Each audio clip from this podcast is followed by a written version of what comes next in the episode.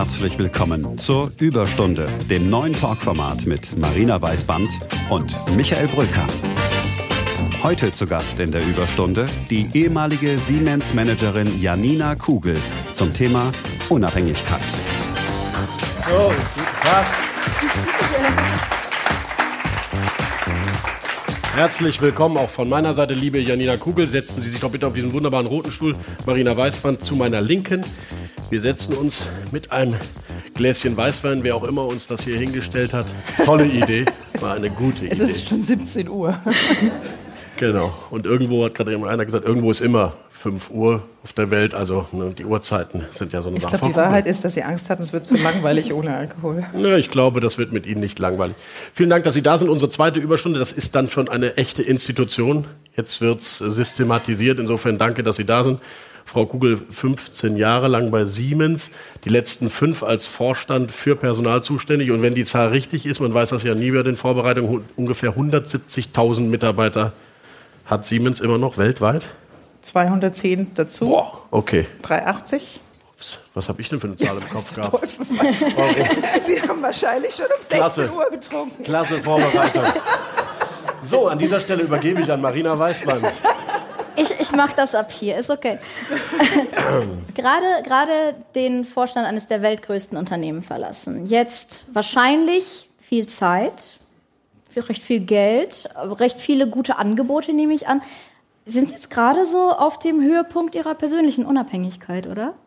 Das könnte man tatsächlich so sagen, ja. Also ich glaube wirklich, ähm, Freiheit und Unabhängigkeit ist ja ein wahnsinniges Luxusgut. Und da würde ich mal sagen, bin ich tatsächlich jetzt am Peak angekommen. Ja, ich meine, ich weiß ja nicht, wie es weitergeht, das weiß man nie, aber definitiv wirklich ein ganz besonderer Moment in meinem Leben. Und ich bin 50 geworden, das haben mir andere erzählt, das musste ich natürlich irgendwie rechnen. Sie haben es aber gleich geschrieben. Es ist das Jahr 2020, ich bin 50 geworden, also eine neue Dekade mit absoluter Freiheit. Das ist sehr spannend. Wie schafft man das? Wie, wie, wie, wie erreiche ich diese Unabhängigkeit? Ich will das auch. Also ich glaube, das ist, ich habe neulich bin ich mal so gefragt worden, ja, und dann da in diesem Vorstandsposition, das ist ja alles so glamourös, dann sage ich immer, das ist genauso.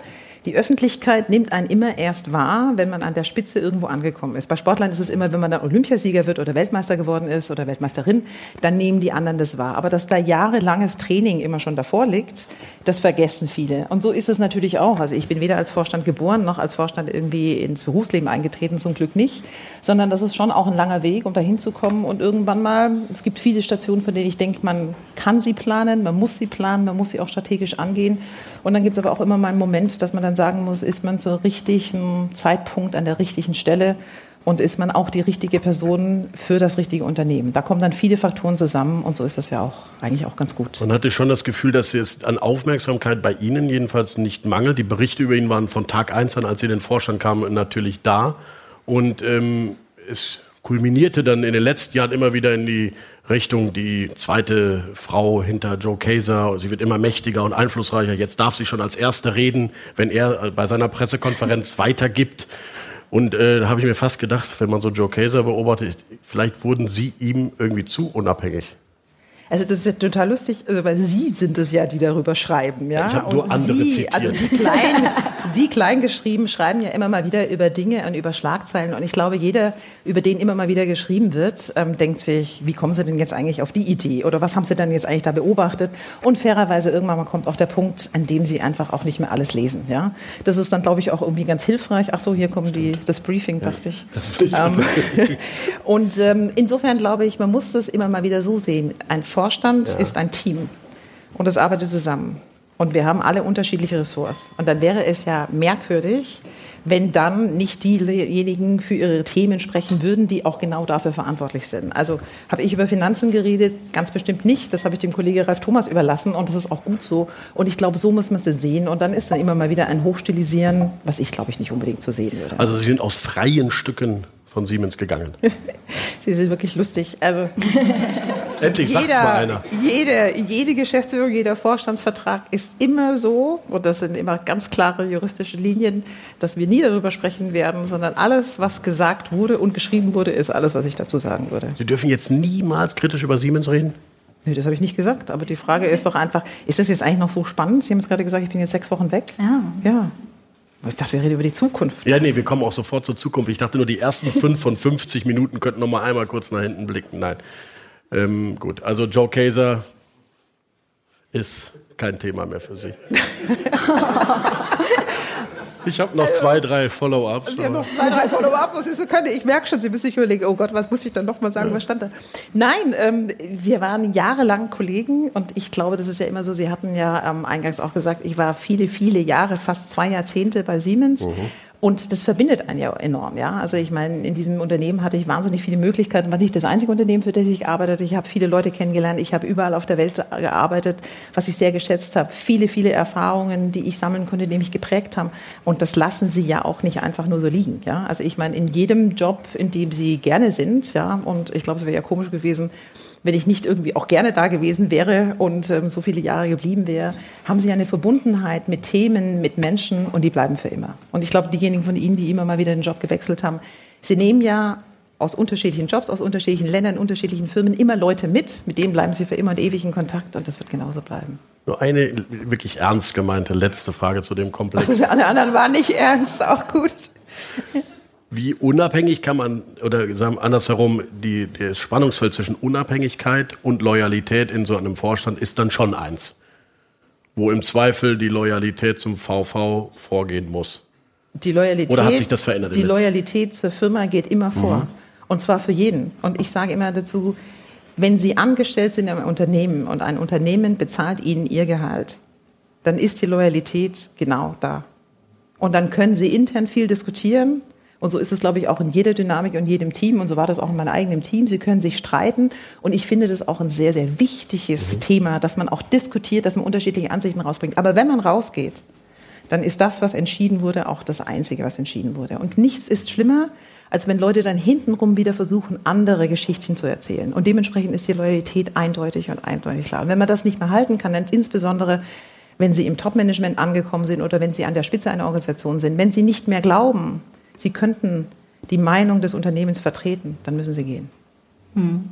Also ich glaube, da gibt es auch kein Schwarz und kein Weiß. Da gibt es sicherlich mhm. immer mal wieder Momente, aber das ist so. Übrigens, ehrlich gesagt, wo im Leben, ja, selbst wenn Sie unabhängig und ähm, selbstständig sind, da machen Sie immer Kompromisse. Ohne Kompromisse geht es ja gar nicht und vor allem nicht im Berufsleben. Oder vielleicht bei Media Pioneer. Nee, ich habe gerade auch an meine Situation bei Media Pioneer gedacht und ich habe mir gemerkt, ich habe, ich habe gespürt, Sie beschreiben das da, gerade sehr gut. Sie beschreiben das gerade sehr gut. Ja, das, ich glaube, wir können gar nichts erreichen, ohne, ohne uns zu verbünden. Und in dem Moment, wo wir uns verbünden, machen wir uns abhängig. Immer. Ob das Loyalität zu jemandem oben ist oder MitstreiterInnen. Aber Abhängigkeit muss ja auch gar nichts Negatives mhm. unbedingt sein. Ja? Und die Frage ist ja immer nur, wie entsteht es? Und ich glaube, in jedem Team würde es ja bedeuten, dass wenn unterschiedliche Perspektiven zusammenkommen, und jeder weiß ja auch, dass ich ein großer Verfechter von Diversity bin, und zwar nicht im Sinne von Gender Diversity, sondern Menschen mit unterschiedlichen Gesichtspunkten zusammenbekommen, dann bedeutet das, dass man mal mit seiner eigenen Meinung sich durchsetzen kann und mal nicht. Und das Tolle ist ja, häufig, wenn man wirklich ehrlich zu sich ist, ist ja die eigene Meinung auch gar nicht unbedingt die beste gewesen, sondern das, was dann letztendlich in der Gruppendiskussion entstanden ist, deutlich besser als das, was man alleine eingebracht hat. Und wenn man das mal für sich akzeptieren kann, dann mhm. ist das, glaube ich, irgendwie relativ gut. Schwierig wird es dann, wenn Leute glauben, sie würden Meinungen inkludieren, aber es letztendlich nicht tun. Und davon kennen wir, glaube ich, auch alle. So eine Selbstlüge, ne? Genau. Sie haben viel gearbeitet zum Thema Diversity und Sie haben oft und pointiert formuliert, was für eine mächtige Waffe Diversity sein kann. Und die Meinungsdiversity ist das eine und das andere ist eben, dass diese Meinungen nun mal zustande kommen, auch aufgrund von sehr unterschiedlicher Lebenserfahrung. Wie sehr können Sie sich selbst davon freimachen, dass Sie eine Frau sind, dass Sie eine Person of Color sind? Gar nicht und manchmal aber auch bewusst kann man sich natürlich zurücknehmen. Ja? Also das heißt, erstens mal wie auch immer wir sozialisiert wurden, also unsere Familien, der Kontext, unsere Eltern, die Schule und all das, hat ja aus uns das gemacht, was wir machen. Und wir haben Werte vorgelebt bekommen, wo wir erst ein bestimmtes Alter und auch hier wieder eine Unabhängigkeit erreichen müssen, um die zu hinterfragen. Ja, mhm. Also das heißt, wenn Sie fünf sind, widersprechen Sie üblicherweise nicht unbedingt Ihren Eltern. Können Sie das bitte meiner wenn Tochter Sie, sagen? ich wollte gerade sagen, wenn Sie 14 sind, so wie meine Kinder, ja, dann widersprechen Sie Ihren Eltern ständig. Ja, also das ist ja auch ein ganz normaler Prozess. Aber ich glaube, das Bewusstsein, die Erfahrungen, die ich gesammelt habe, habe ich gesammelt als die Person, die ich bin. Und dazu mhm. gehört eben, dass ich eine Frau bin, dass ich schwarz bin und das macht was mit einem und das hat eine Auswirkung, aber das ist auch was Positives. Aber es macht nicht nur was mit Ihnen, sondern es macht ja auch etwas mit den Leuten, die Sie ansehen und die zu Ihnen aufsehen. Ich habe das irgendwann gemerkt, dass ich hatte irgendwann, als ich bei den Piraten war, so, das hört auf, mich ständig danach zu fragen, dass ich eine Frau bin. Sie als Frau bei den Piraten. Ähm, aber kann man sich davon befreien oder hat man eine Verantwortung alleine dadurch, was man ist? Also am Anfang hat mich das total genervt und auch ehrlich gesagt gestresst, dass mich immer andere als Role Model gesehen haben, ja. Und dann habe ich mir irgendwann mal gedacht, naja, es ist eigentlich ganz fair, ja, weil ich hatte da ehrlich gesagt niemanden, als ich noch in den jungen Berufsjahren war und habe immer gedacht, wen soll ich denn mal angucken und wer hatten das? Also als ich irgendwie so Ende 20 war und dann irgendwie mir überlegt hatte, will ich eigentlich mal Kinder oder nicht, ja, das sind ja so die üblichen biologischen Prozesse, da habe ich mir gedacht, wen kenne ich denn eigentlich, der Karriere gemacht hat oder der jetzt in der Position wäre, wo ich mir damals vorstellte, das will ich haben und trotzdem Familie hatte. Und ich kannte niemanden. Und dann wurde mir das bewusst. Und seitdem ich das, glaube ich, für mich akzeptiert habe, das ist ja auch manchmal so ein bisschen eine Verantwortung, kann man damit auch ganz gut leben. Und mhm. ähm, eine, die auch hier im Publikum sitzt, erzählte mir mal, Janina, weißt du eigentlich, dass du im Berliner Kiez bekannt bist? Also ich, ich im Berliner Kiez, ja. Und dann sagte sie mir, dass wiederum jemand ähm, aus ihrem Bekanntenkreis in, als Sozialarbeiter, im, wo auch immer, wahrscheinlich in Neukölln oder sonst irgendwie sowas gearbeitet hat, auch übrigens ist ein Bias, ja. Ähm, und dieser Sozialberater meinen TED-Talk irgendwo gesehen hatte und das den Kids mitgebracht hat. Und dass die dann einfach gesagt haben, wow, eine Schwarze, die wüssten zwar nicht so ganz genau, was ein Vorstand ist, aber irgendwie irgendwas Wichtiges, ja, und Siemens ist irgendwie groß, ja, also das ist dann schon, glaube ich, den allermeisten deutschen Kindern irgendwie ein Begriff. Und damit war es dann irgendwie so klar, oh, wenn die das geschafft hat, dann kann ich das auch schaffen. Und das hat mich sehr berührt damals, ja, weil ich mir gedacht habe, naja, wir haben wahrscheinlich gar nicht so wahnsinnig viele Lebensrealitäten, aber allein die Tatsache, Schwarz und Frau hat bewirkt, dass sie dachten, wenn die das schafft, dann schaffen wir das auch. Und das ist dann eigentlich auch wieder toll. Und ich glaube, das ist irgendwie mein Wunsch immer. Es wäre doch so schön, wenn die Gesellschaft, in der wir hier leben, auch tatsächlich in all den Spitzenfunktionen in Organisationen, sei es in der Politik, sei es in den Wirtschaftsunternehmen, sei es aber auch in den Verbänden, auch repräsentiert wäre. Und da muss man schon fairerweise sagen, wenn Sie Deutschland anschauen und die Spitzenfunktionen, dann ist es verdammt weiß und verdammt männlich und verdammt alt. Wie kriegen wir das? Sage ich jetzt als nicht besonders junge Person, ja. Also Wie kriegen wir es denn hin, dass wir Leute aus, mit, mit verschiedenen kulturellen Hintergründen, mit verschiedenen ähm, ethnischen Hintergründen, mit verschiedenen auch einfach familiären Hintergründen, auch vom Einkommensniveau her, in, in die Vorstände, in die Politik kriegen? Wie kriegen wir die da rein? Also es gibt einen Begriff, der ist nicht so wahnsinnig vielen Leuten bekannt, das nennt sich strukturelle Diskriminierung. Also das heißt, wenn Sie einfach wissen, dass in der Gesellschaft bestimmte Faktoren sehr abhängig machen, wo sie landen. Also das heißt, wenn Sie zum Beispiel Eltern haben, die keine Hochschulausbildung haben, dann ist die Chance, dass sie selber eine Hochschulausbildung haben, deutlich geringer, als wenn sie in einem akademischen Haushalt aufwachsen. Weil es nicht nur um die Schule geht, sondern es geht einfach auch teilweise um die Regeln. Also um die Regeln, wie bewege ich mich in der Gesellschaft? Was mache ich denn eigentlich, wenn der Tisch eingedeckt ist und da plötzlich links und rechts drei oder vier Bestecke liegen, wenn Sie noch nie in einem Restaurant gegessen haben, mhm. ja, in dem das so ist, dann scheitern Sie genau in diesem Moment. Also das sind auch viele, viele dieser kleinen Dinge, die nicht nicht irgendwie ausgesprochen sind. Und wenn wir da Deutschland betrachten, dann sind wir heute noch keine wirklich inklusive Gesellschaft, in der wir sagen, wir haben die Strukturen so geschaffen, dass die Frage, in welche Familie du durch, durch Zufall reingeboren wirst, keine großartige Rolle mehr spielt. Wir haben ein Schulsystem, das nach vier bis sechs Jahren selektiert. Wir wissen seit 20 Jahren, und jede PISA-Studie wiederum bezeichnet es, dass das wirklich nicht gut ist, um in einer Gesellschaft weiterzukommen. Und wir ändern nichts. Und so könnten wir wahnsinnig viele Dinge irgendwie letztendlich weiter tun. Ich glaube, das ist schon ein Unterschied. Wir haben im Vorgespräch so ein bisschen darüber geredet, habe so ein bisschen pathetisch von Justin Trudeau erzählt, ähm, der, wie ich jetzt gelernt habe, ich hoffe, dass es auch stimmt, dessen Vater schon tatsächlich irgendwie einen ganz anderen Ansatz für Kanada damals gesucht hat und gesagt hat, wir wollen eine inklusive Gesellschaft werden. Und der hat die neue Kanadier begrüßt und sagte, Thank you for choosing Canada Welcome Home. Danke, dass Sie Können Kanada Sie sich jemand, gewählt haben. Willkommen zu Hause. Dankeschön. Können Sie sich vorstellen, dass ein deutscher Spitzenpolitiker sagt, danke, dass Sie Deutschland gewählt haben. Willkommen zu Hause? Ja, die Kanzlerin ich. hat das gesagt vor einigen Jahren, willkommen zu Hause. Aber ähm, sie meinte das auf eine andere äh, Menschengruppe bezogen und das war trotzdem Teil dieser Erzählung. Ich will mal sagen, das Beispiel Kanada ist ein bisschen misleading, weil die eigentlich das härteste Einwanderungsrecht überhaupt haben. Die suchen sich konsequent aus, wen sie da haben und wollen. Und wenn der dann da ist, sagen sie Welcome Home. Das ist schon ein bisschen was anderes. Ja, aber die Frage ist ja ganz einfach, geht nicht beides auch gemeinsam? Also das heißt, mhm. wir sind ein Land, was letztendlich Einwanderung und Zuwanderung sehr, sehr stark humanitär betrachtet. Und ich will mhm. in keinster Weise sagen, dass das nicht richtig ist und wichtig ist und auch gesellschaftlich sicherlich erwünscht ist. Da würde ich mir manchmal mhm. momentan auch eine andere Diskussion wünschen, als die wir üblicherweise hören. Mhm. Aber auf der anderen Seite sind wir auch in einem Land, in dem die Demografie uns eindeutig lehrt, dass der Fachkräftemangel schon in fünf Jahren ein massives Problem sein wird. Die Vorhersagen sind eigentlich bei ungefähr 2,9 Millionen in 2025. Und ich sage immer, wissen Sie, Demografie ist keine wahnsinnige Überraschung. Wir wissen genau, wer in diesem Land lebt. Wir wissen genau, wer geboren ist. Wir wissen genau, wer in fünf Jahren ein potenzieller Facharbeiter oder eine Facharbeiterin sein könnte. Weil die sind eben auf jeden Fall heute mal ungefähr schon 15. Mhm. Ja.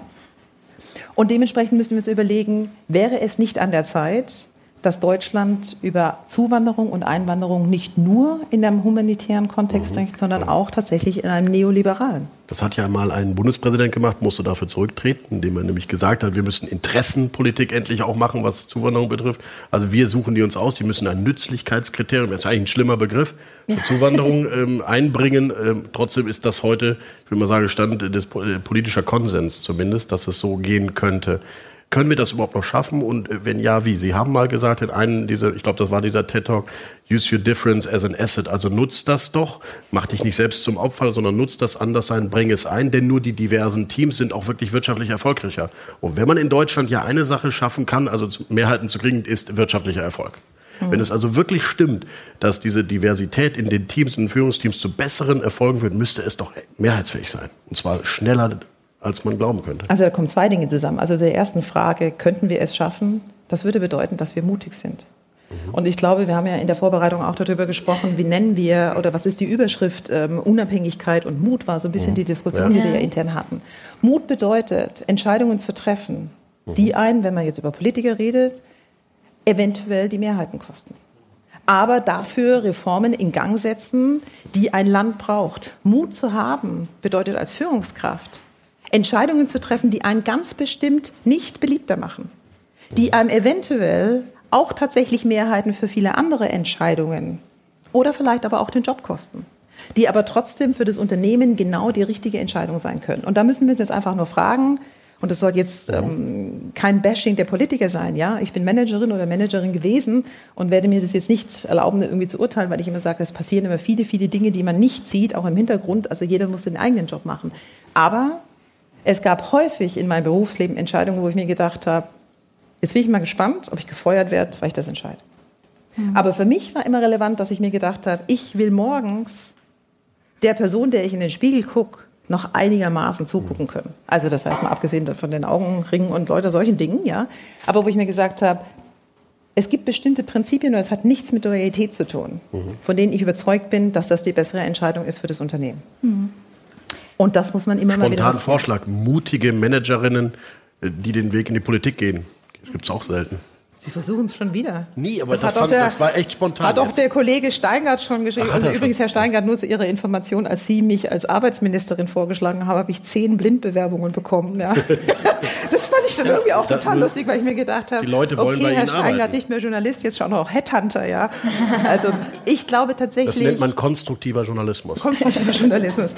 Ähm, ich muss Ihnen ganz ehrlich sagen, ich ähm, habe hohen Respekt vor Menschen, die in der Politik sind. Ich glaube, das ist eine sehr, sehr schwierige Entscheidung. Für mich kann ich mir das nicht vorstellen. Okay. Aber nochmal abgesehen Schade. davon, dass der politische Beruf offensichtlich zu unattraktiv ist, mhm. um fähige Personen äh, nochmal aktiv anzuziehen aus anderen Bereichen heraus. Ich würde die Frage gerne nochmal anders aufsäumen. Wir haben ähm, hier der Economist hat ein Ranking gemacht, den Glass Ceiling Index. Ähm, wie gut die Bedingungen für Frauen sind, wie gut die Gleichstellung ist. Und Deutschland belegt einen der letzten zehn Plätze. Wenig überraschend. Wenn ich eine gut ausgebildete Frau aus dem Ausland bin, unabhängig davon, ob Deutschland mutig genug ist, mich zu nehmen, warum sollte ich mich für Deutschland entscheiden?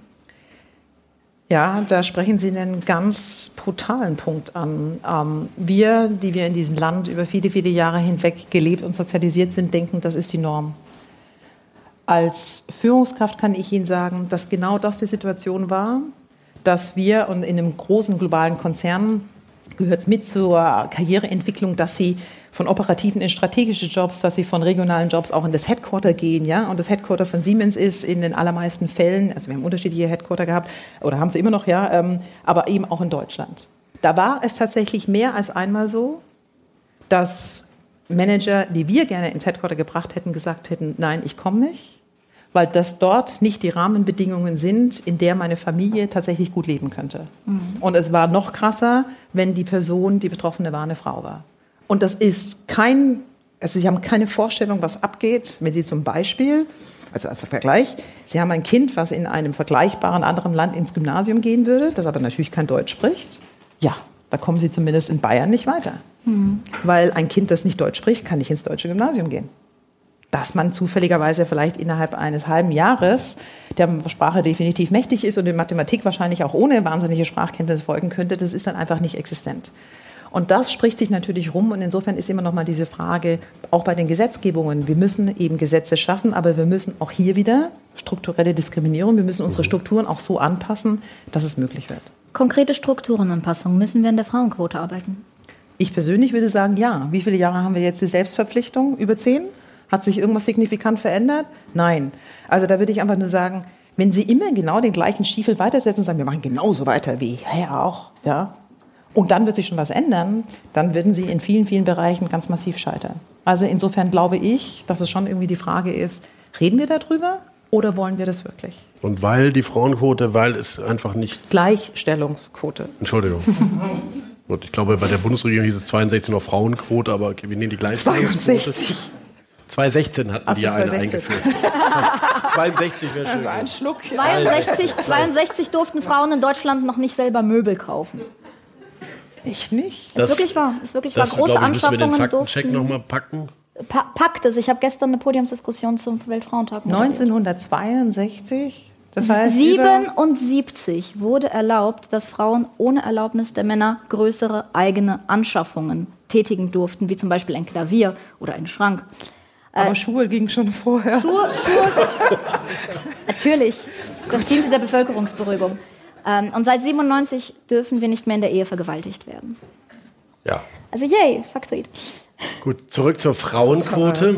Zur Gleichstellungsquote. Zur Gleichstellungsquote. 2016, 2016 hatte ja die Bundesregierung ja eingeführt, dass es zumindest in Vorständen und Aufsichtsräten eine 30-Prozent-Quote geben soll. Seitdem hört man natürlich auch immer wieder, die Frauen, die in den Aufsichtsräten jetzt gerade fünf bis zehn verschiedene Aufsichtsratmandate übernehmen müssen, weil sie ständig von allen angefragt werden. Das Hauptargument der Gegner, auch in dem Bundestag gibt es ja einige Parteien, die das so nicht sind, ist ja, dass es gar nicht so einfach ist, diese Posten zu besetzen. Halten Sie das für so ein typisches Scheinargument der ja. männerdominierten Welt? Man ich halte es für ein Scheinargument übrigens nicht nur der männerdominierten Welt. Ich kenne auch genügend Frauen, die genau das Gleiche mhm. sagen. Wissen Sie, wenn mhm. ein deutscher Aufsichtsrat oder ein Aufsichtsrat eines deutschen Unternehmens und viele der großen Unternehmen, aber auch der kleinen Unternehmen haben sehr wohl internationale Aufsichtsräte. Also sollte es denn tatsächlich so sein, dass ich keine deutschsprachige Person oder in dem Fall mhm. keine deutschsprachige Frau finden kann. Wissen Sie, die Welt ist relativ groß und ich bin mir ziemlich sicher, dass es noch andere fähige Frauen gibt, die Englisch sprechen, die Sie dann trotzdem wählen könnten. Das ist immer nur diese Frage, wenn Sie natürlich ein bestimmtes Muster tatsächlich auch durchbrechen und wenn Sie dann zum Beispiel andersdenkende Leute in Gremien holen, dann wird es natürlich wieder disruptiv, dann wird es ein bisschen anstrengender. Ich sage aber natürlich, das wird auch tatsächlich besser. Also auch Parität im Siemens-Vorstand wäre problemlos möglich. Ja. Macht ja. nur keiner. Äh, nein, aber wissen Sie, der Punkt ist, äh, es, die Parität ist immer grundsätzlich möglich, weil kein Unternehmen, wenn dann immer so dieses, dieses Argument kommt, ja, ähm, wir brauchen ja irgendwie Qualifikation. Welches Unternehmen, welche Organisation würde nur aufgrund zum Beispiel eines Geschlechtes eine Person besetzen, das ist ja ein Risiko, das können Sie ja überhaupt nicht tragen. Also Sie brauchen immer Kompetenz. Aber Sie müssen manchmal länger suchen und Sie müssen manchmal mhm. anders denken. Und ich glaube, das ist auch immer so ein Thema, keine Personalentscheidung auf den oberen Ebenen wird nicht auch mit subjektiven Kriterien getroffen. Mhm. Es gibt keine objektiven Personalentscheidungen. Die Objektivität mhm. Verliert sich allein schon in einem schriftlichen Examen, wenn Sie den Namen oben drüber schreiben. Mhm. Ja, wir, wir, kennen ja alle im Prinzip auch die Forschungsergebnisse. Oder zum Beispiel werden Sie zum Lebenslauf eingeladen. Nehmen wir mal an, mhm. es würde keine Bilder mehr und kein Geburtsdatum mehr auf deutschen Lebenslaufen geben. Dann ist es aber trotzdem so, wenn Sie äh, Harald Schmidt heißen, ah, Harald Schmidt gibt es, glaube ich, Moderator, Entschuldigung, blödes Beispiel. Also wenn Sie Thomas Müller heißen, da gibt es einen Fußballer. Oh, Egal, ja, also wenn sie halt irgendwie so Max heißen, Mustermann ja, nehmen so wir dann Max rein. Mustermann, vielen Dank, ja, dann werden sie deutlich eher eingeladen, als wenn sie Sabine Mustermann heißen. Und als Sabine Mustermann werden sie definitiv häufiger eingeladen, als wenn sie Aische Özdemir heißen. Eine sehr interessante psychologische Studie, wenn man den Namen nicht kennt und die Person betritt den Raum, dann hat man in der ersten Drittelsekunde Ja. ein anderes Urteil über eine Frau gefällt als über einen Mann, über eine junge Person als über eine alte und über eine Person of Color als über eine weiße. Da hat die UN jetzt letzte Woche wirklich einen erschreckenden Report nochmal rausgebracht, in der zum Beispiel auch äh, gesagt wurde, also ich habe ehrlich gesagt nach einigen Seiten aufgehört, weil ich mich so, so frustriert hat, ja, dass ich mir gedacht habe, das muss ich jetzt irgendwie in, in, in Scheiben lesen. Ja. Neun von zehn Menschen auf der Welt haben Vorurteile gegenüber Frauen. Neun von zehn Menschen haben Vorurteile gegenüber Frauen. Das heißt, Frauen haben Vorurteile gegenüber Frauen. Und das muss uns einfach wahnsinnig bewusst sein. Also in der, in der Diversity-Sprache nennt sich das Unconscious Bias. Also sie sind unbewusst, weil wir irgendwie denken, das ist halt so eine Schublade, die aufgeht. Und die müssen wir übrigens auch aufmachen, weil unser Hirn zwar wahnsinnig viele Millionen an Informationen bekommt, aber 40 in der Sekunde nur verarbeiten kann. Ja, also das heißt, wir haben da einfach einen gewissen Mechanismus. Aber erst, wenn wir uns aus diesem Unconscious ein Conscious machen, können wir aktiv dagegen steuern, wenn wir wollen. Aber wie geht das, wenn es so tief drin ist, wenn es in der Psychologie sich jetzt schon und eigentlich nicht in gesetzlichen Regularien, eigentlich im Kulturwandel inbegriffen ist? Wie kriege ich das dann hin? Nur indem sie tatsächlich auch anfangen, Sprachen zu verändern, indem sie Bilder verändern. Auch heute ist erschienen eine andere Studie, die zum Beispiel sagt, wie beurteilen Journalisten, wie schreiben Journalisten und Journalistinnen über Frauen im Vergleich zu über Männern. Ja? Also ich bin damit ähm, ein, ein Untersuchungsobjekt gewesen und ich habe gesagt, bei Frauen wird ständig darüber geschrieben, wie sie aussehen, was sie für eine Frisur hatten, was sie für Klamotten hatten. Der einzige der mir einfällt, der in einer Spitzenfunktion ist, wo geschrieben wird, wie er, was er anhat, ist der Heiko Maas. Und da sagte mir übrigens dann so ein Journalist, ähm, vielleicht aber auch erst seitdem er mit einer Schauspielerin liiert ist. Da habe ich mir gedacht, Wahnsinn, das habe ich um die Ecke habe ich noch gar nicht gedacht gehabt. Aber ich über glaub Männer eher- wird über nicht Ja, ich geschrieben, eher, weil das schlanke Erscheinungsbild fehlt, von diesem okay. und jenen mit seiner Hornbrille und seinen gegelten Stimmt. Haaren. Ich habe in der Vorbereitung auf Sie tatsächlich ein Porträt gelesen und ich wollte gerade der Kollegin sagen, nein, nein, das ist doch schon lange so nicht mehr. Und dann fing das Porträt damit an, wie, wie lang ist Ihr Rock, den Sie da anhatten? Echt? Wie sind Ja. die Haare zusammengebunden und wie gehen Sie eigentlich? Und dann fing es an. Also, ja, Ja? war aus ich gehe? 2019. Und wie bin ich gegangen? Ja, das Leben.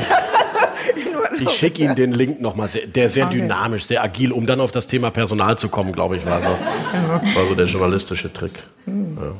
Also ich, ich glaube, ich würde zustimmen, dass das eine treffende Beschreibung ist, dass wir auch über Gleichstellungsquoten, aber auch über die Bilder, über die Texte, wir ändern das, was wir wahrnehmen aus der Welt. Und das prägt die Geschichten, die wir im Kopf tragen. Und das prägt unseren Unconscious Bias. Und da sind wir wie bei der Eingangsfrage, die Sie auch gestellt haben, Vorbild zu werden, was ich am Anfang, als ich noch deutlich jünger war, ein bisschen schwierig fand, ist in der Zwischenzeit für mich auch in Ordnung, weil ich weiß, dass ich dann eben eine Kategorie besetze, wenn Sie so wollen, die es nicht so häufig gibt.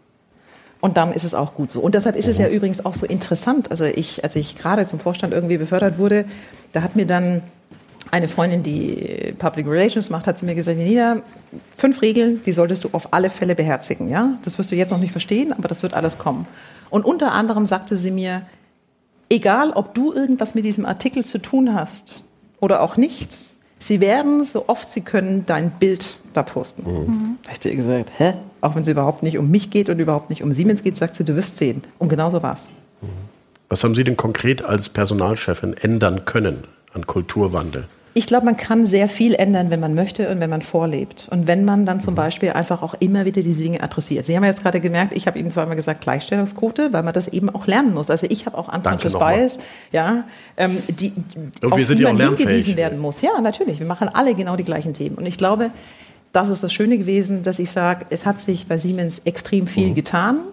Da habe ich einen Beitrag dazu geleistet, aber es haben all diejenigen auch einen Beitrag dazu geleistet, die gesagt haben, wir wollen was verändern, wir glauben, wir sehen, dass es jetzt plötzlich geschätzt und wichtig ist und dann tun wir es auch. Aber Sie müssen natürlich auch immer wissen, wenn Sie eine große Organisation haben, das dauert. Also ich erinnere mich, ja. dass ich, dass ich mal 16 Monate über, über eine Transformation in der HR geredet habe und also ich konnte es schon nicht mehr hören, ja, was ich da erzählt habe. Ja, und ich habe mir gedacht, oh, muss ich das schon wieder erzählen, ja. Und dann war ich im, im Ausland unterwegs mit meinem Team und dann kam einer dann, der hat gesagt, naja, du redest ja immer noch darüber. Da dachte ich mir, okay, der hat sich auch gelangweilt, ja. Und er sagte, okay, wenn du immer noch darüber redest und wenn du wirklich dran glaubst, dann machen wir jetzt mal. Dann dachte ich mir, so. 16 Monate. Und dann sagt er zu mir, dann machen wir jetzt mal. Aber natürlich, ja. Ja, wie häufig hören wir Dinge, was denn tatsächlich gewollt wird, was sie dann aber nie spüren. Also lernen Menschen und sagen, ich habe schon 20 vor mir gehabt, die haben alle das gepredigt, keiner hat es je gemacht, dann schauen wir mal, ob die es noch länger predigen und ob sie es wirklich tun. Aber wenn sie es dann vorleben und wenn sie es ganz klar ahnden, wenn das nicht passiert oder ganz klar aber auch promoten, wenn es denn passiert, dann ist jeder, der normal sozialisiert ist, macht mit. Aber was sind denn die Hauptwiderstände? Sie haben mal gesagt, dieses, das Thomas-Theorem, wenn ich es jetzt mal so zitieren darf, die Chefs, die dann schon oben sind, suchen sich nur ihresgleichen casten und rekrutieren gerne ihresgleichen. Der Thomas holt sich seinen Thomas, der ihm möglichst nicht gefährlich werden kann, aber so tickt wie er selbst. Ja. Das, wenn das so oben aber strukturiert und fundamentiert ist, kriegst du es ja gar nicht aufgebrochen. Ja, aber sage ich jetzt mal, die Janina recruitet auch immer nur die Janina, wenn sie nicht darüber nachdenkt, dass mhm. man eben auch andere Leute hört. Also ich habe zum Beispiel mal einen Satz gesagt, den die Leute sehr gemocht haben, dass ich mal gesagt habe, hol dir jemanden ins Team, der dich nervt. Ja? Und zwar jemand, der einfach definitiv anders denkt und jemand, der dann wirklich definitiv nicht deiner Meinung ist und der andere Aspekte bringt und der dich kritisiert. Das ist deutlich anstrengender, also in diversen Teams zu arbeiten. Oh, offensichtlicherweise gibt es hier eine Dynamik. ja. Für diejenigen, die nur zuhören, da gab es jetzt irgendwie ähm, Blicke zwischen den beiden Moderatoren und Moderatorinnen. Aber ich will nur sagen, das ist dann eigentlich genau der Moment, in dem sie wissen, dass sie verändern. Oder auch in Veränderungsprozessen, wenn dann in Erinnerung meine Teams gesagt haben, oh, wir kriegen so viel Widerstand, da habe ich gesagt, ja. yes, Chaka dann sind wir jetzt in der Transformation. Weil wenn Sie keinen Widerstand bekommen, dann ändern Sie nichts. Sie müssen Widerstand erfahren und spüren und dann wissen Sie, Sie versuchen Dinge anzustoßen, die unbequem sind. Und wir Menschen sind nun leider mal, solange es uns gut geht einigermaßen, haben wir überhaupt kein Interesse an Änderung. Jemand hat mal gesagt, der einzige Mensch, der eine Änderung will, ist ein Baby mit einer vollen Windel. Nachvollziehbar. Ich weiß nachvollziehbar. Nicht, kenne da auch andere. Ja. Aber auch das bitte meine Tochter das egal. Aber ich will einfach nur sagen, das müssen wir uns immer überlegen. Und das ist wieder hier die Frage des Bewusstseins. Und dann wieder auf die obere Ebene, jetzt Deutschland, volkswirtschaftlich. Ähm, sind diese Widerstände systematisch noch zu stark? Zu ja. breit verankert? Also. Weil wir diskutieren ja seit Jahren über die Gleichstellungsquote. Schön, sehr gut. Ja. Ähm, ich glaube, wenn Sie sich mal überlegen, also was ich eine ein, ein wirklich wunderbare Errungenschaft in Deutschland finde, ist, dass Sie relativ umsonst ihre Ausbildung machen können. Also das heißt, sie, sie, es ist im Prinzip unabhängig davon, wie viel Geld jetzt in ihrer Familie da ist. Sie können eine Ausbildung machen, sie können zur Universität gehen und sie haben nicht diesen Prozess, dass sie danach 250.000 Dollar zurückzahlen müssen, weil sie eben jetzt eine gute Ausbildung gemacht haben, ja, was sie ja jahrelang letztendlich blockiert in andere Investitionen.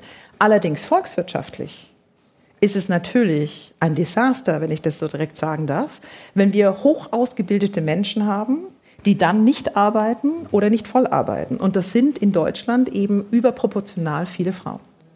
Ja? Und da muss man dann auch knallhart sagen, wenn du 250.000 für deine Ausbildung bezahlt hättest, dann könntest du es dir nicht leisten. So, und dann sind wir wieder bei den strukturellen Themen, das Ehegattensplitting, der beitrittsfreie. Krankenkassenzugang. Das sind alles strukturelle Themen oder nicht-Anreize, die wir haben, die dann auch mhm. sowas verhindern. Und dann kommen wir aber auch ganz platt dazu. Ich erinnere mich viel an Mitarbeiterinnen und Mitarbeiter, die gesagt haben, ich würde ja ganz gerne voll arbeiten, aber ich lebe 40 Kilometer außerhalb der Stadt. Mhm.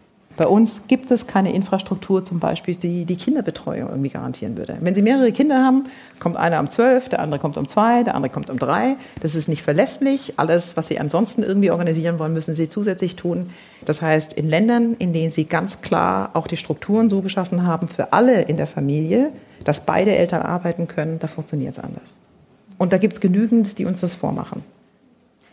Ich möchte total gerne noch ein Thema der Veränderung ansprechen und der strukturellen Veränderung, das, wo ich sehr neugierig bin. Und das betrifft die Ausbildung und die Weiterbildung. Wir ähm, verändern sehr drastisch gerade das, was die Wirtschaft ist. Die Tätigkeiten, die von Menschen ausgeübt werden, ändern sich und es wird nicht aufhören, sich zu verändern. Das heißt, wir sind in folgender Situation. Es gibt Menschen, die werden gut bezahlt, die haben gute Jobs und die können immer wieder ähm, Weiterbildungen, die bekommen teilweise kostenlose Weiterbildungen, die sind eh top qualifiziert die können mitwachsen, für die ist das kein Problem. Und wir haben viele Menschen in prekären Berufen oder die mal eben, nicht mal eben eine Weiterbildung kriegen, die nicht mal eben aus dem Beruf aussteigen oder ein Jahr lang was Neues lernen können, deren Kompetenzen immer unnötiger und veralteter werden, wodurch sie in noch prekärere Situationen geraten.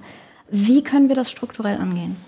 Also Ich glaube, zum einen müssen wir mal stark aufpassen, dass wir bestimmte Geschichten, die die Struktur der Beschäftigung beschreibt, nicht von anderen Ländern übernehmen. Mhm. Also viel von dem, was Sie gesagt haben, würde ich sagen, gilt zum Beispiel für die USA, gilt aber nicht für uns, weil wir eine extrem hohe, im Vergleich zu anderen erfolgreichen Industrienationen, immer noch eine sehr, sehr hohe Masse und Breite an gut ausgebildeten Facharbeitern und Facharbeiterinnen haben. Mhm. Nichtsdestotrotz bin ich aber bei Ihnen. Ja, man muss immer sagen, was ist denn auch tatsächlich die Ausgangs- ähm, Voraussetzungen, die wir haben. Und viele von Ihnen werden ja vielleicht auch wissen, dass das duale Modell, also sprich das, was wir ganz klassischerweise eine Ausbildung nennen, ja, mit Berufsschulen und eben genau mit den Berufen, die man dann eben in den Unternehmen lernen kann, dass es wahnsinnig viele Länder gibt, die das eben vergleichen und das ganz gerne genauso hätten.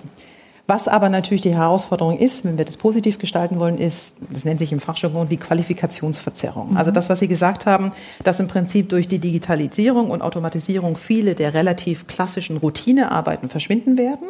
Und die Dinge, die vielleicht auch mehr Spaß machen, auch mehr Anspruch machen, vielleicht auch sogar körperlich einfacher sind, die erfordern aber einfach ein höheres Qualifikationsniveau. Mhm. Und wenn wir das positiv gestalten können, also sprich die Leute mitnehmen, dann, glaube ich, können das uns ganz gut gelingen, ohne dass es wirklich große strukturelle Dellen gibt. Bislang lebt Deutschland so ein bisschen in dieser Aussage, du hast einmal eine Ausbildung gemacht, dann gibt es ja diesen Satz, hast ausgelernt, ja. ja. und dann bist du durch. Und das gilt nicht. Das galt, glaube ich, noch nie so richtig, aber das ist natürlich aufgrund der Ökonomie und aufgrund der Digitalisierung, die sich immer stärker verändert, heute viel, viel schwieriger. Und mein Plädoyer wäre, bislang wird Weiterbildung oder Reskilling und Upskilling, da gibt es leider kein deutsches Wort dafür. Also das heißt, sie lernen in ihrem Beruf weiter oder aber sie gehen wirklich aus ihrem Beruf raus und machen was ganz anderes, weil wir haben ja alle Fähigkeiten, die über unsere Berufsausbildung hinausgehen. Ja? Wir, wir können andere Dinge, wir mögen andere Dinge, wir haben andere Fähigkeiten erworben. Bislang ist das momentan in der Hand von Arbeitgebern mhm. und ihren Mitarbeitern und eigentlich greift der Staat, wenn Sie so wollen, erst ein, wenn sie arbeitslos werden. Mhm. Ich würde ein Plädoyer dafür aufbrechen, zu sagen, wir müssen dann eingreifen, bevor das passiert. Also das heißt, wenn Sie zum Beispiel schon antizipieren können, dass eventuell Ihr Job wegfallen wird, weil Sie sehen, dass Sie zum Beispiel an der Kasse im Supermarkt sitzen und links und rechts von Ihnen die Barcode-Kassen. Übrigens, ich stelle mich immer da an, wo Menschen sitzen. Mhm. Ja, weil ich sage, wenn ich da stehe, auch wenn es zehn Minuten länger dauert, dann hat die Person, die an der Kasse sitzt, hoffentlich länger ihren Job ja, als wenn ich das über den Barcode mache. Also das ist ja auch immer so eine Frage, welche Verantwortung haben wir denn selber? Wenn Sie das sehen und wir würden tatsächlich die Möglichkeit haben, da reinzugehen mhm. und zu sagen, wir qualifizieren die Leute weiter, bevor sie ihren Job verlieren, wäre das sinnvoller für die Menschen, eine deutlich höhere Perspektive, hoffentlich weniger Wähler für die populistischen Parteien und gleichzeitig, ehrlich gesagt, auch mittelfristig eine deutlich größere oder ein deutlich weniger Gewicht für die Sozialversicherungskassen. Mhm. Das heißt, der Staat müsste proaktiv reingehen, aber auch so über die Jobcenter-Strukturen? Ja, ich glaube aber, da müssen wir jetzt nicht darüber diskutieren, wer hat jetzt genau mhm. dann, sage ich mal, die richtige Ausbildung und wer sollte das jetzt übernehmen, sondern ich glaube, die Frage ist einfach nur, nehmen wir mal an, Sie sind 40, Sie haben festgestellt, dass das so nicht mehr lange weitergeht wo können Sie sich denn überhaupt beruflich neu orientieren? Wo mhm. können Sie denn überhaupt mal einen Test machen, dass Sie sagen könnte, was will ich denn eigentlich? Weil viele von uns haben ja mit 15 oder 20 irgendeinen Beruf gewählt, von dem wir dachten, der sei spannend oder unsere Eltern dachten, der sei spannend. Und manchmal ist er spannend, dann haben wir Glück. Aber manchmal sind wir auch in Berufen, wo wir sagen, naja, ganz ehrlich, ich könnte auch gerne mal was anderes machen. Und das ist, glaube ich, eine Frage, wo wir umdenken müssen und zu sagen müssen, dieses Lernen und das Weiterbilden findet wirklich das ganze Leben hinweg statt. Und da sind unsere Strukturen bislang noch nicht dafür da. Es gibt Experten, die sagen, wir müssen uns müssen aufhören, uns das vorzumachen, was einen kleinen Teilbereich der Gesellschaft betrifft, die, du sagst, in prekären Verhältnissen arbeiten, die einfach nicht mehr mitkommen werden. Deswegen brauchen wir das bedingungslose Grundeinkommen. Wie sehen Sie das? Ach, das ist schwierig. Aber wissen Sie, da würde ich jetzt auch sagen, bin ich definitiv nicht der Experte dazu. Ich glaube, dass Strukturen jedem im Leben helfen. Und ich mhm. glaube auch, dass die übliche menschliche Sozialisierung auch bedeutet, dass man einen Beitrag leisten will und dass man auch wissen möchte, welche Rolle man spielt. Ja, und ich meine, viele von Ihnen kennen das, wenn Sie erwachsen sind und Sie gehen irgendwo hin, auf irgendein Fest oder auf irgendeine Party und sie lernen sich kennen, dann ist meistens bei der dritten Frage nach ungefähr, wer heißt du, woher kennst du den Gastgeber, ist, was arbeitest du? Mhm. Ja, das kommt ja wahnsinnig schnell. Mhm. Und ich glaube, dass das schon auch eine deutlich höhere Zufriedenheit hat. Aber ich glaube, wir haben auch nicht genügend experimentiert, um das wirklich zu urteilen. Ich denke, es ist unverantwortlich, wenn Menschen 40 Stunden in der Woche arbeiten oder 35 und von dem, was sie verdienen können, nicht leben. Ja. Ja. Also ich denke, wenn viele, und da habe ich auch eine andere Meinung als manch ein anderer Arbeitgeber, Wenn Sie in großen Städten leben und Sie verdienen den Mindestlohn, dann können Sie vielleicht überleben, aber nicht leben. Und das ist, glaube ich, eine ganz große Errungenschaft auch, die wir in Deutschland und in vielen anderen europäischen Ländern haben, im Vergleich zum Beispiel zu den USA, weil wir vergleichen uns ja häufig damit, dass wir eine breite Mittelschicht haben mit einem sehr hohen sozialen Frieden. Und ich glaube, das lohnt sich auch daran festzuhalten und alles zu aktivieren, dass das auch so bleiben kann. Sie haben ja als ähm, Siemens Personalvorstand auch eine harte Restrukturierung durchführen müssen. Eine? Ich wollte gerade sagen, ich wollte jetzt mal klein Jahrelang, ja. Schätzen, können Sie abschätzen, wie viele, wie viele ja, Kündigungs-, ich weiß nicht, Abgangsgespräche haben Sie persönlich geführt in den fünf Jahren? Wie viele Menschen mussten Sie persönlich sagen, tut mir leid, keine Zukunft mehr bei Siemens? Zehn, Hunderte, Tausende? Was ist, also wissen Sie persönlich? Ja, mit persönlich mehreren. sagen Sie es immer nur denjenigen, die direkt Ja, an Sie berichten. ja. Ja. Also dessen direkte Führungskraft ich war. Die kenne ich natürlich und die kann ich auch zählen, will ich aber hier gar nicht. Ja. Wenn Sie aber sagen, wie häufig stand ich vor, in meiner Berufskarriere, jetzt nicht nur in den letzten fünf Mhm. Jahren, wie, wie häufig stand ich an Standorten oder vor Werken, in denen ich sagen musste, wir schließen?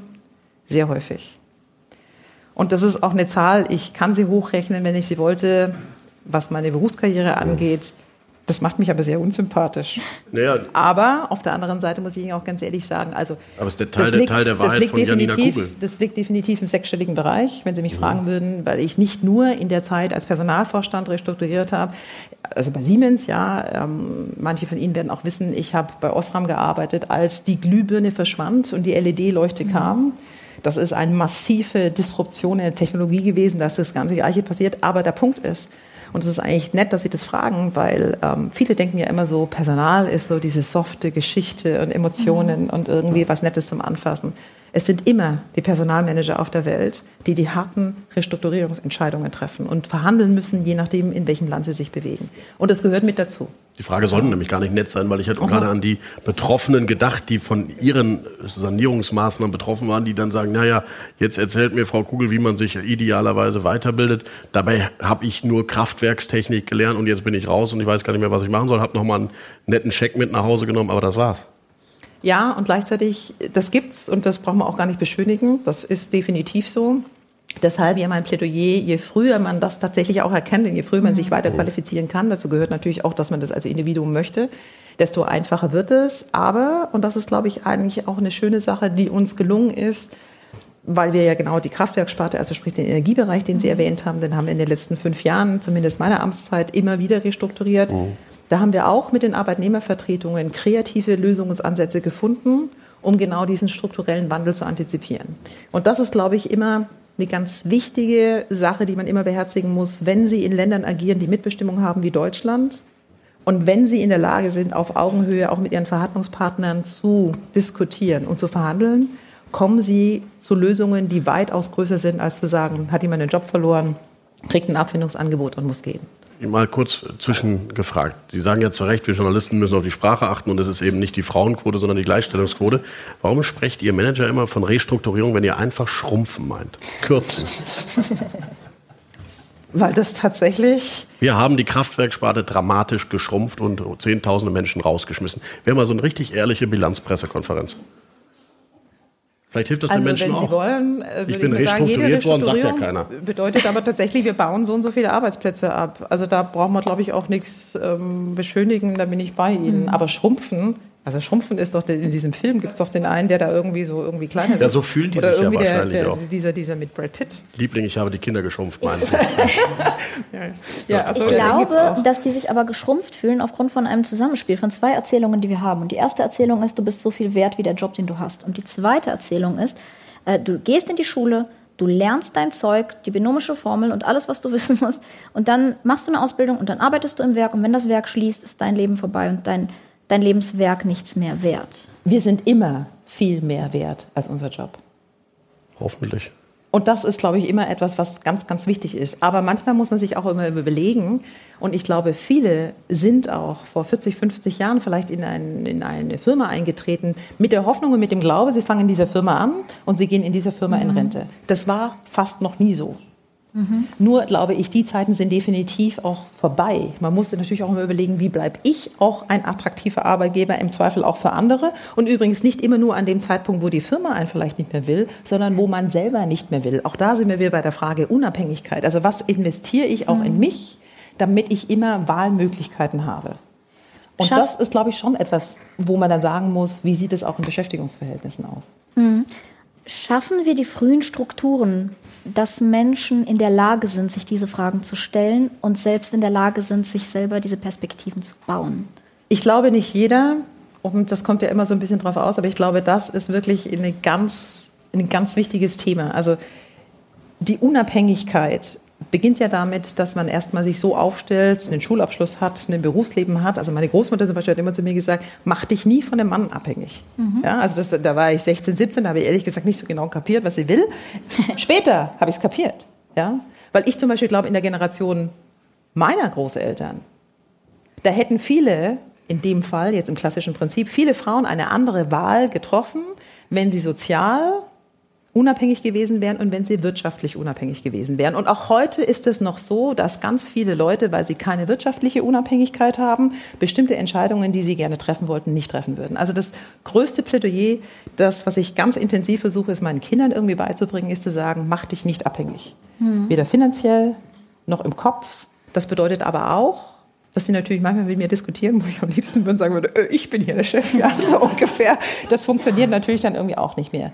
Man muss es lernen und man muss es vor allem auch immer wieder neu lernen und man muss auch wahnsinnig aufpassen, dass man es nicht verlernt. Und da gibt es aber auch bestimmte Dinge, von denen ich mir sage, man kann sich auch darauf vorbereiten. Also zum Beispiel nicht permanent alles, was man irgendwie verdient, auszugeben, wenn man in der Situation ist, mhm. auch mal was zu sparen, und sondern was beiseite zu legen, macht einen plötzlich wahnsinnig flexibel. Es gibt eine einzige Abhängigkeit, die wir alle nicht verändern können. Das ist die Zeit. Ja. Wir sind längst sind wir drüber schon. und wollten oh. selbstverständlich in diesem Talk noch, ich kriege schon mahnende Kopfnicken, ähm, die Zuschauer hier in unserem wunderbaren Studio in der Bleibtreustraße zu Wort kommen lassen. Wer möchte Janina Kugel was fragen? Ich glaube, wir werden nicht gefragt, Marina. Dann bitte melden. Charlotte hat ein Mikrofon. Fragen an Janina Kugel hier vorne in der ersten Reihe, in dem bequemsten Stuhl, den wir heute zu vergeben hatten. Ja, aber ich stehe trotzdem auf. Vielen Dank. Sehr gerne. Frau Kugel, äh, ich arbeite seit 20 Jahren als Interim-Manager und komme immer wieder in Situationen, wo in Unternehmen, gerade im Verwaltungsbereich, die Menschen an ihre Grenze sind. Der Verwaltungsbereich ist nicht produktiv, der Verwaltungsbereich kostet eben nur. Und wenn wir heute von Weiterbildung sprechen, ich sehe, die Menschen arbeiten 50, teilweise mehr Stunden in der Woche. Wie wollen Sie diesen Menschen noch beibringen, noch Zeit zu investieren. Sie haben Familie. Dieser Spannungsbogen. Junge Männer. Heute in einem Spannungsfeld. Sie möchten mehr für die Familie tun, müssen trotzdem eine unglaubliche Anzahl von Überstunden leisten. Wie kriegen wir diese Brücke geschlagen? Also zum Ersten möchte ich sagen, ähm, Sie haben gesagt, ein Verwaltungsbereich, also diese klassischen Zentralfunktionen, sind nicht produktiv, sondern kosten nur. Ich weiß, dass fast überall in der Betriebswirtschaftslehre so gedacht wird und ich sage, es ist nicht richtig. Was glauben Sie zum Beispiel, wer momentan darüber diskutiert, was man bei Corona tut oder nicht tut? Das sind nur diese Strukturen. Also ich würde immer noch mal sagen, das möchte ich, glaube ich, irgendwie noch mal klarstellen. Nicht nur das Produzierende oder der Vertrieb können das tatsächlich lösen. Das ist, glaube ich, auch ein Umdenken, um auch zu sagen, wen braucht man tatsächlich. Die Frage, die Sie dann weitergestellt haben, in der Frage, wenn Sie zum Beispiel mehr als 40 oder 50 Stunden arbeiten, wie können Sie sich auch tatsächlich weiter qualifizieren? Viel von der Art und Weise, wie viel wir arbeiten, liegt auch daran, ob wir gelernt haben, uns abgrenzen zu können. Manchmal, und ich gehöre sicherlich zu denjenigen, ich habe fairerweise meistens recht gerne gearbeitet und dann hat mir das irgendwie auch nicht so viel ausgemacht. Habe auch gelernt, mit wenig Schlaf meistens irgendwie klarzukommen. Aber trotzdem musste ich sehr häufig lernen, Nein zu sagen und zu sagen, ich mache das nicht auch noch. Und das bedeutet eben auch, Prioritäten zu setzen. Und diejenigen, die Sie jetzt gerade ansprechen, ja, da würde ich mir sagen, fairerweise, und ich glaube, wenn es irgendetwas Positives geben sollte momentan in der Diskussion um den Coronavirus, wo ich viel auch schwierig finde in der momentanen Debatte, dann glaube ich, dass wir zum Beispiel lernen werden, dass viele Arbeiten auch nicht in der Präsenz gemacht werden müssen, sondern von woanders aus gemacht werden und dass es dann vielleicht auch ein Umdenken gibt. Und so glaube ich auch, dass es manchmal erfordert, sich ganz klar auch Zeiten freizuschaffen. Und weil Sie die jungen Männer angesprochen haben, da hält sich mein Mitleid in Grenzen, weil ich Ihnen ganz ehrlich sagen muss, seit vielen, vielen Jahren habe ich Vollzeit immer gearbeitet, auch als die Kinder da waren und auch in Führungsverantwortung. Da gehen sie halt. Die werden dann irgendwie abgeholt werden müssen und dann ist halt, was auch immer ist und dann ist alles natürlich noch lange nicht fertig und sie müssen trotzdem gehen. Und das ist, glaube ich, häufig ein fadenscheiniges Argument, weil sie dann einfach sagen müssen, es tut mir leid, aber ich muss jetzt weggehen. Oder ich mache das später oder ich mache es nicht. Oder aber auch lernen müssen zu sagen, ich bin eben nicht fertig. Und das ist, glaube ich, etwas, was viel bedarf, vor allem, weil viele dann eben auch glauben, dass wenn sie immer Ja sagen, dass sie weiterkommen. Es ist auch manchmal so, aber irgendwann kommt auch der Punkt, was ist noch gesund. Vielen Dank. Ja, liebe Janina, vielen Dank für diesen beeindruckenden Podcast. Ich möchte gerne von dir wissen, als schwarze Deutsche, wie du das ja anfangs auch beschrieben hast, aber eben auch als Deutsche mit Zuwanderungsgeschichte haben wir ja gerade sehr herausfordernde Zeiten. Auch vor Hanau, aber sicherlich auch nach Hanau nochmal in einer Sichtbarkeit, wo wir nicht mehr weggucken können. Ähm, du hast mal auf die Frage, was dein German Dream ist, gesagt, äh, nie wieder Nationalsozialismus. Dafür möchte ich sozusagen mich einsetzen. Hast du das Gefühl, dass du in diesem Kampf gegen Rassismus ähm, adäquat unterstützt wirst von der Gesellschaft, in der wir leben? Also was ist dein Kampf dagegen und was wünschst du dir für eine Gesellschaft? Also ich ganz, ganz persönlich, und das hatten wir auch im Vorgespräch gehabt, habe ich das schon erlebt, weil manche Leute dann immer total überrascht sind, da sage ich, natürlich habe ich das erlebt, ja. Also ähm, auch wenn ich über viele Jahre in einer ganz kleinen Bubble gelebt habe und ich bin mir sehr bewusst darüber, in welcher Bubble ich auch gelebt habe, wo viele Dinge nicht mehr so direkt passiert sind oder nicht mehr direkt an mich adressiert wurden, so finden sie trotzdem statt. Und ich glaube, das muss man immer ganz stark irgendwie unterscheiden. Ich glaube, wir haben in Deutschland viel zu lange die Dinge verniedlicht. Und ich glaube, mit einer Historie, die uns überhaupt keinen Anlass gibt, Dinge zu verniedlichen oder zu tun, als ob sie nicht tatsächlich wären. Und vor allem müssen wir immer noch mal realisieren, dass nur diejenigen eigentlich tatsächlich urteilen können, die vielleicht diskriminiert werden. Und häufig aber diejenigen sprechen, die üblicherweise nie Diskriminierung erfahren. Und da geht es jetzt nicht um Hautfarbe und nicht um Migrationshintergrund, sondern um was anderes. Ich glaube aber, dass wir nur gemeinsam aufstehen können, um zu sagen, es ist ein lebenswertes Land. Und vielleicht etwas, was ich tatsächlich, glaube ich, noch nie geteilt habe, ist, meine Eltern, die hatten Sorge, als ich klein war, dass es vielleicht irgendwann mal wieder den Punkt geben könnten, in dem sie mich schnell aus dem Land bringen müssen, historisch, ja, wir kennen das alles, wo viele jüdische Mitbürger und Mitbürgerinnen damals ihre Kinder in die sogenannten Kindertransporte irgendwie, damit die wenigstens überleben könnten. Also das heißt, viele der Fragen, warum meine Eltern mich zum Beispiel schon wahnsinnig früh in jungen Jahren rausgeschickt haben in andere Länder und so weiter und so fort, lag daran. Das haben sie mir ehrlich gesagt 17 Jahre lang verheimlicht. Ja, und haben es dann irgendwie erst später gesagt. Aber das ist etwas, wo wir auch zu Hause immer mal wieder diskutieren und sagen, wir wollen hier eigentlich ganz gerne weiterleben, aber können wir das noch für ewig, wenn wir nicht dagegen aufstehen? Und ich glaube, das ist wichtig, einfach da jetzt klar zu sprechen und klar zu urteilen. Und ich bin froh, dass da jetzt immer mehr Leute auch sagen, das ist nicht akzeptabel, was läuft. Vielen Dank, diesen Taker, für die wichtige Frage. Tyron Riggs, auch den Podcast-Hörern bekannt. Ich würde gerne ähm, an der Frage äh, anknüpfen. Ähm, ich bin selbst ähm, in Österreich geboren. Ich lebe in Deutschland, seit ich sechs Jahre alt bin. Ich habe hier Abitur gemacht, ich habe studiert, habe aber die Erfahrung gemacht, dass man nie wirklich als Teil des Ganzen gesehen wird. Ich habe auch fünf Jahre in Amerika leben dürfen, durfte da mit Harry Belafonte arbeiten. Und in Amerika ist das so, dass wenn ich in einen Raum komme wie diesen, werde ich als schwarzer Mensch als Teil des Ganzen gesehen. Ein schwarzer äh, Amerikaner ist auch ein Amerikaner. Ein schwarzer Franzose ist ein Franzose. Ein schwarzer Engländer ist ein Engländer. Aber in Deutschland war ich bis vor zehn Jahren ein Ausländer und seit zehn Jahren bin ich ein Mensch mit Migrationshintergrund. Aber nie Teil des Ganzen. Was muss passieren, damit ähm, Deutschland sich als die offene Gesellschaft sieht, die es ja faktisch schon ist? Weil 25 Prozent aller Menschen, die hier leben, haben Migrationsgeschichte. Was muss passieren, dass dieses Narrativ für alle sich in diese Richtung dreht. Weil es ist ja die Erzählung, die das nicht äh, mit sich bringt. Ich glaube, das ist immer wieder relativ am Anfang des Gesprächs über die Frage von Role Models, über die Frage, welche Bilder verwenden wir und was sehen wir. Und über diese Frage dann zum Beispiel auch Leute mal darauf hinzuweisen. Also ich bin sehr häufig gefragt worden, ach, Sie können aber gut Deutsch. da habe ich gesagt, aber Sie aber auch.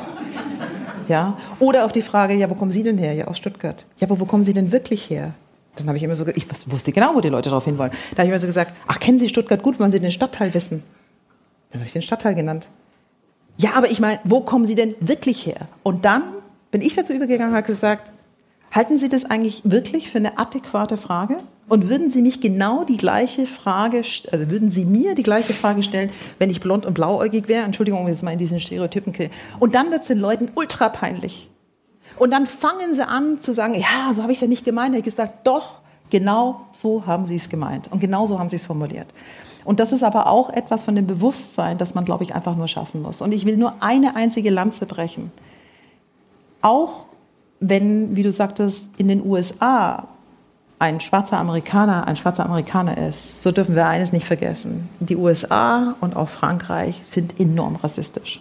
Und die Briten haben ihr Kolonial, ihre Kolonialzeit noch gar nicht aufgeräumt und historisch verarbeitet. Also insofern will ich nur sagen, ja, das, was du und was Düsen gesagt hast, kenne ich und erlebe ich, obwohl ich in einer Bubble lebe oder gelebt habe oder beides, wie auch immer.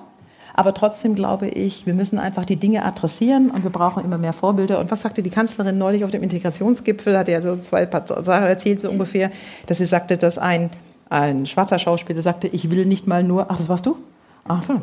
Also die Kanzlerin, alles, mein Gott, das, ähm, sie hat ja nicht gesagt, wer du warst, sie hat nur gesagt, da habe ich mich mit einem, äh, mit einem Schauspieler unterhalten, der hat gesagt, ich will mal nicht nur den Kriminellen spielen, sondern ich will auch mal Bürgermeister spielen. Ich weiß nicht, ob du es genau so gesagt hattest, ja, aber ich glaube, im Prinzip ist das irgendwie wichtig. Und insofern denke ich mir einfach nur aufstehen und adressieren und klar aber auch Dinge und Narrative korrigieren. Das wäre mein Wunsch. Mein Gott, so klein ist die Welt, ja. War auch die richtige Frage, Tyron. Michael, Michael Isegoi und bei Media Pioneer. Ähm, Vielleicht nur ein Aufruf. Sie reden ja sehr klar und sehr deutlich. Vielleicht erklären Sie den Leuten über die nächsten Jahre einfach mal, dass nach Will Smith, der wahrscheinlich bekannteste Schwarze in Deutschland, jetzt Janina Kugel am Start ist. Das wäre doch mal spannend. Der Mann ist bei uns für Personal zuständig. Das war eigentlich ein, ein Aufruf. Sie könnten jetzt sagen. Da kann ich ja nichts dazu tun, oder? Sie schreiben ja immer die Geschichten. Nein. Frau Kugel, ich glaube, der Aufruf, den teilen wir hier alle. Wir bedanken uns sehr, dass Sie da waren. Ich äh, bedanke mich bei allen hier vor Ort, bei den Zuhörerinnen und Zuhörern da draußen vor den Podcast. Wie sagt man Chips erzählen. Ja, genau. Und bedanke mich, dass Sie alle da waren. Ich lade sehr herzlich Sie alle, Sie alle hier noch ein. Und Sie auch, liebe Frau Kugel, zu einem Weinchen und einem Brezel. Bis zum nächsten Mal. Schönen Abend. Dankeschön.